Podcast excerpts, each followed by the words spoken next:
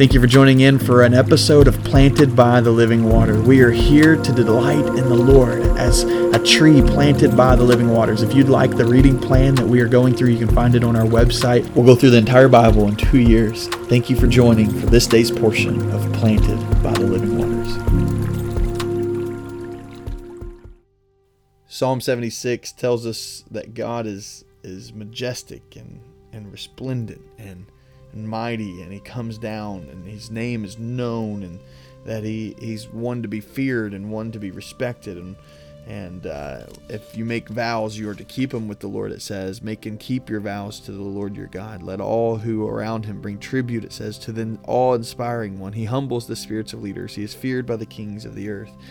And um, just uh, just a reminder today of, of just who god is that he's majestic and resplendent.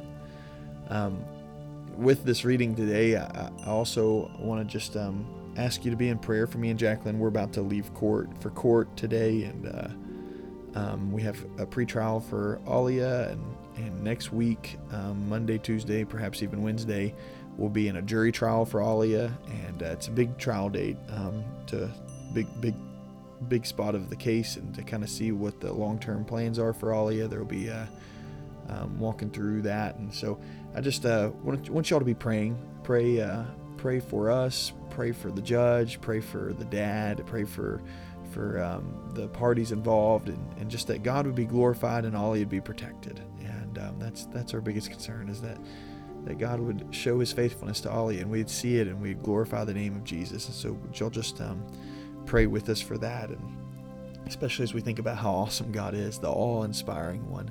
Would we pray to Him?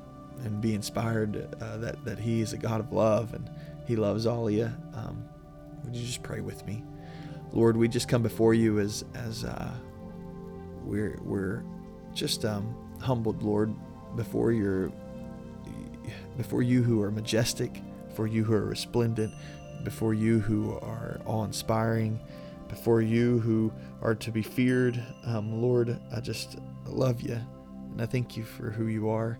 And I pray, Lord, in this this time that God, we as a church, um, just wrap around and, and stand in the gap for Alia and, and pray for her, Lord. Pray for, for this court case, the pretrial today and the trial, the jury trial next week, and that you would just um, show yourself so significantly, Lord, and, and that your hand would be on this, your hand would be on, on everyone involved. And God, we would just be able to come from it and say, God, at the end of the day, you're glorified. And, and, and we love you, Lord, and you deserve the glory.